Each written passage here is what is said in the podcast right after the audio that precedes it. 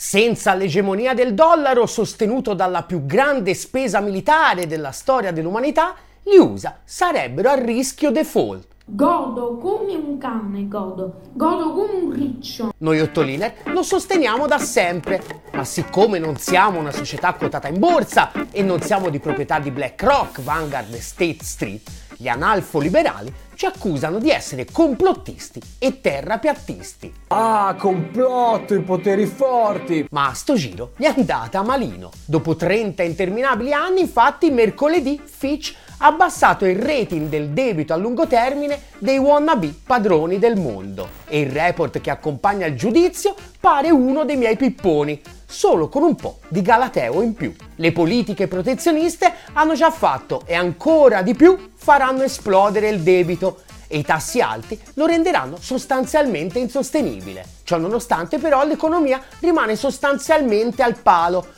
con la chiusura di quest'anno e l'inizio del prossimo in recessione e tutto l'entusiasmo per la disoccupazione a livelli minimi è più propaganda che altro, perché in realtà c'è ancora meno gente che lavora rispetto a prima della pandemia. Metti in fila tutti questi punti ed eccoti il quadro di un'economia che non sta in piedi.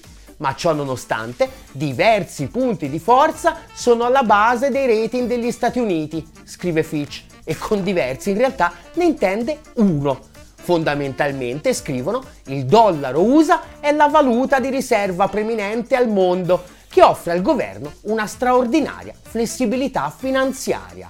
Tradotto, nessuno comprerebbe il debito USA a queste condizioni e gli USA cadrebbero come un castello di carte se solo gli altri paesi non fossero obbligati a comprare il debito USA perché altrimenti non sanno dove mettere tutti i dollari che guadagnano lavorando per davvero ed esportando i frutti del loro lavoro. Insomma, proprio la nostra tesi complottista, che però a questo giro arriva dalla fonte giusta.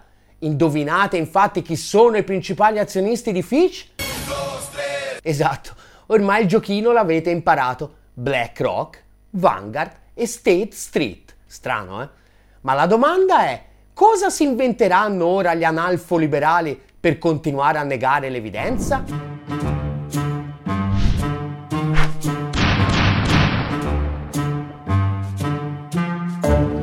Il declassamento del rating degli Stati Uniti, scrive Fitch, riflette il previsto deterioramento fiscale nei prossimi tre anni, un onere del debito delle amministrazioni pubbliche elevato e in crescita e l'erosione della governance. Tradotto, dopo la montagna di quattrini pubblici immessi nell'economia per superare la crisi pandemica, per riportare l'industria americana ad essere great again, Biden si sta indebitando fino al collo, proprio quando indebitarsi, grazie alla corsa al rialzo dei tassi della Fed, costa sempre di più e l'esplosione del debito porta ai teatrini a cui abbiamo assistito quando nei mesi scorsi si è trattato di innalzare per la 78esima volta in poco più di 50 anni il tetto del debito USA. Ora, ovviamente Fitch, che non è altro che l'ennesimo braccio armato delle oligarchie finanziarie USA, ovviamente non può che prendere di mira quel poco di ridistribuzione della ricchezza dall'alto verso il basso abbozzato dall'amministrazione Biden con il tentato allargamento dei borsoni di alcune voci della spesa sociale. Siamo quindi interamente nell'ambito del misticismo interessato dell'austerity, che altro non è che un dogma del tutto arbitrario creato ad hoc esclusivamente per giustificare la lotta di classe condotta dalle elite contro il 99%. Ciò nonostante, i numeri che Fitch mette in fila, suo malgrado, sono una specie di ammissione involontaria del reale funzionamento dell'imperialismo finanziario USA e di quanto siano sempre più fragili le sue fondamenta. Primo dato, 6,3%. È il disavanzo della macchina statale a stelle e strisce. Ricordate? Proprio quello che la dittatura di Bruxelles aveva fissato al 3%. Come l'Italia, anche gli USA lo hanno già sforato l'anno scorso, toccando quota 3,7%. La differenza è che noi che siamo una colonia, il prossimo anno dovremo tornare a fare i bravi. Gli USA invece lo raddoppieranno, o poco meno. E per fare cosa? Fitch appunto punta il dito contro la spesa sociale. Ma ovviamente è una vaccata. Durante il teatrino delle trattative per innalzare per la 78esima volta in 50 anni il tetto del debito USA, infatti, la sinistra liberaloide ha dovuto tirare i remi in barca, garantendo un taglio di addirittura il 15% al welfare a partire dal prossimo anno per fare contenti i falchi repubblicani. È il solito giochino di sempre, per fare contenti i finti sinistri, i democratici fanno finta di fregarsene qualcosa degli strati più deboli della società. Poi però magicamente gli mancano sempre i voti e gli strati più deboli della società possono tornare pacificamente a prendersela tutta. Ma se hanno tagliato così tanto, allora perché il deficit continua a crescere? Semplice, gli USA si devono preparare alla grande guerra e la grande guerra costa. Appena due settimane fa la Camera dei rappresentanti del Congresso a guida repubblicana ha approvato una spesa militare per il 2024 che raggiunge l'esorbitante quota di 874 miliardi di dollari. Sono un sacco di soldi! 100 miliardi in più del 2022 un bel più 13%, che va a rimpolpare una spesa militare che già di default è di poco inferiore a quella del resto del mondo messo assieme. Ma è solo la punta dell'iceberg, sempre che vogliamo chiamare iceberg, quell'oggetto a forma f***a che appunto ci infilano su per il c***o al tuo Ma posto no, perché sennò mi parte un neurone. Perché per fare la grande guerra, come vi abbiamo raccontato n mila volte, i missili non bastano, ci vuole l'industria tutta. E gli USA l'industria in 50 anni di fondamentalismo neoliberista l'hanno azzerata, come pure tutte le cose di base che servono per convincere i privati a investire per tornare ad avercela.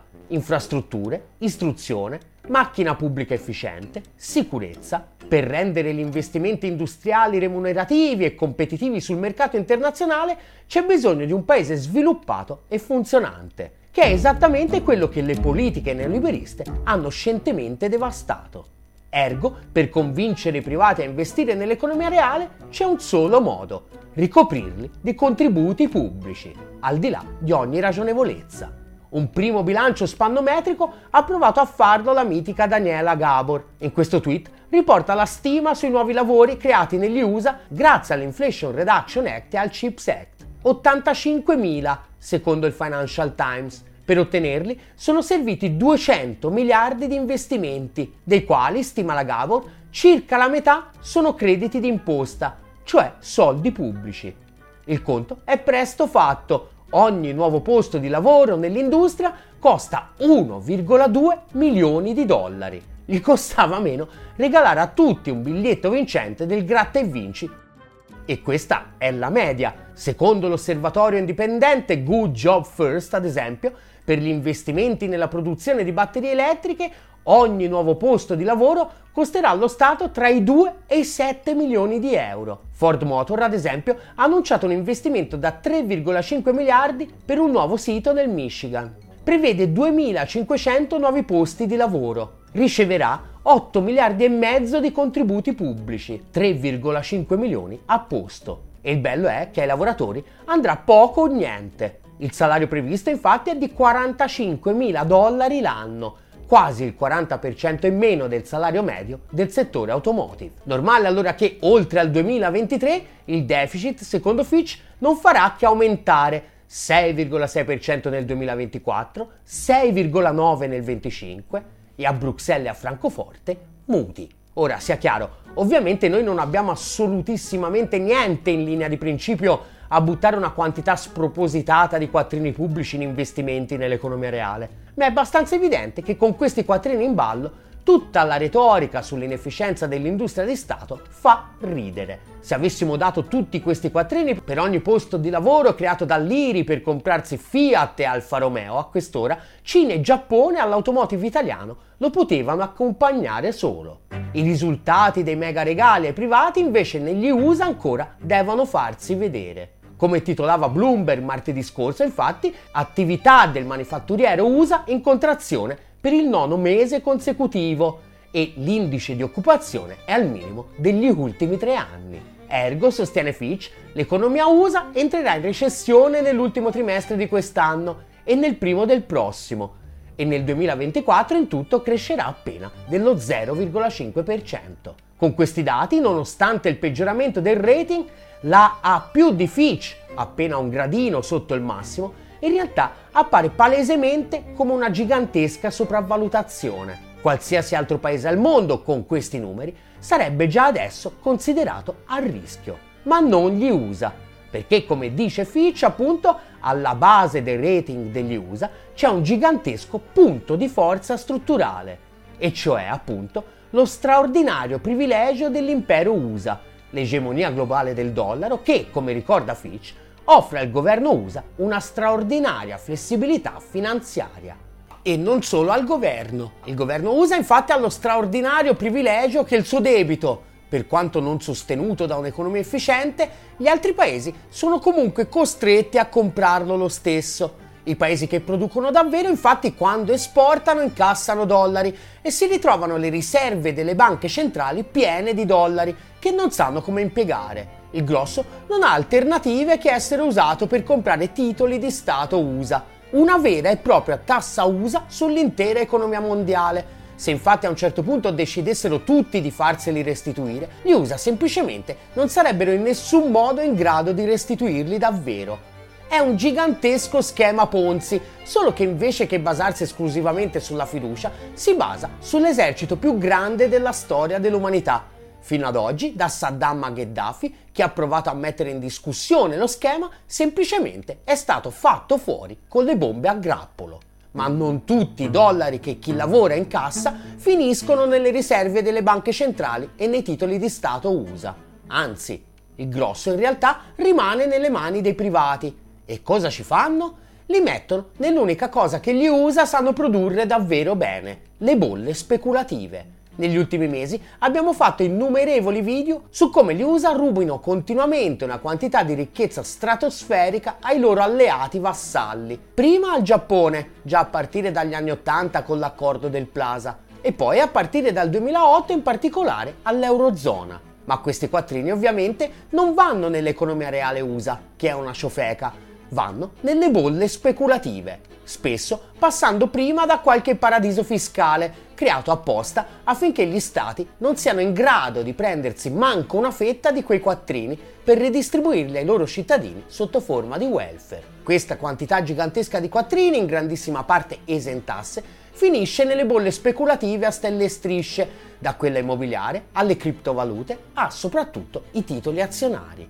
Ecco come si concilia il fatto che gli USA continuano a rubare una fetta gigantesca della ricchezza prodotta da tutto il resto del mondo, con il fatto che la sua economia reale continui ad essere una ciofeca e chi ci investe lo fa solo se lo Stato gli regala più soldi di quanti ne investa di tasca sua. Ed è anche il motivo per il quale la lotta all'egemonia del dollaro non è, come mi tocca leggere ogni volta in decine di commenti analfo-liberaloidi ai nostri video, la lotta per la sostituzione di un'egemonia con un'altra peggiore. Se al posto della fuffa ideologica made in Hollywood seguiamo i quattrini, diventa chiaro come la lotta all'egemonia del dollaro è la lotta del 99% contro le oligarchie finanziarie anche quando a farla è uno Stato che non gode di buona fama nelle serie Netflix o nelle manifestazioni per i diritti civili, come l'Iran o anche l'Arabia Saudita. Le oligarchie finanziarie di tutto il mondo, comprese quelle dei paesi dei BRICS o delle petromonarchie, infatti, nel gigantesco schema Ponzi delle bolle speculative a stelle e strisce,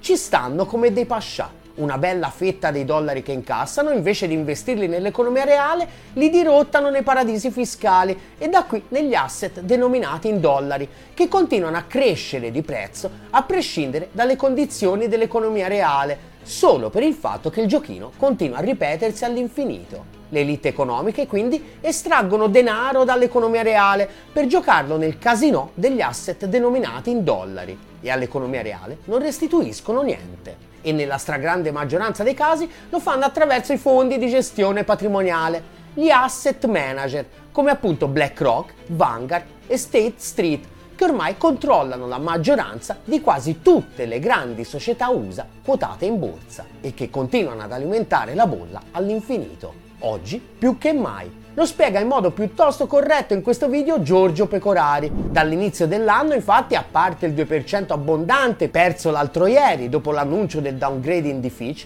Standard Poor's 500 e Nasdaq sono cresciuti a un ritmo impressionante, fregandosene completamente dei dati economici reali. Lo dimostra in maniera eclatante ad esempio questo grafico. Riporta in blu l'andamento della crescita dell'indice Standard Poor's 500 anno su anno e in giallo invece la crescita sempre anno su anno dell'indice manifatturiero, cioè l'indice che rappresenta appunto l'andamento dell'industria. Di solito ovviamente queste due misure sono fortemente correlate. Se i dati dell'industria, dalla produzione agli ordini, sono buoni, anche i titoli crescono. Ma non ora.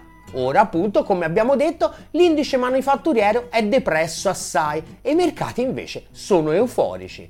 E così nel grafico la linea gialla è lì in fondo e quella blu invece schizza gioiosa verso il sol dell'avvenire. Non è ovviamente la prima volta che succede, ma in passato almeno di solito succedeva quando proprio per contrastare l'andamento negativo dell'economia la Fed decideva di non dare il mercato con una marea di quattrini, che però, invece che essere investiti nell'economia reale, appunto, venivano buttati nei mercati finanziari. Ora non c'è manco più bisogno della Fed, che infatti è passata da politiche monetarie espansive a politiche monetarie fortemente restrittive. A gonfiare la bolla ci pensano direttamente proprio BlackRock, Vanguard e State Street, che hanno a disposizione un patrimonio ben superiore ai PIL di interi stati e che, come dice sempre il nostro Alessandro Volpi, sono i veri decisori di ultima istanza della finanza USA. È per questo che diciamo che quando uno Stato sovrano, anche di quelli che anche ha ragione, eh, per carità, non piacciono alla sinistra delle ZTL, ingaggia una guerra all'egemonia del dollaro, ingaggia una guerra anche alle sue elite economiche che grazie a questo meccanismo si arricchiscono a dismisura e lo fa per recuperare risorse da investire nell'economia reale. In soldoni quindi, per quanto ti possa non piacere uno a caso di questi stati, la loro lotta contro l'egemonia del dollaro è anche la lotta del 99% contro le oligarchie finanziarie, contro il totalitarismo distopico delle oligarchie finanziarie, per un nuovo ordine mondiale fondato sul benessere di chi lavora, abbiamo bisogno come il pane di un media che dia voce al 99%. Aiutaci a costruirlo. Aderisci alla campagna di sottoscrizione di Ottolina TV su GoFundMe e su PayPal. E chi non aderisce è Joe Biden. Ottolina TV, comunque vada, sarà successo.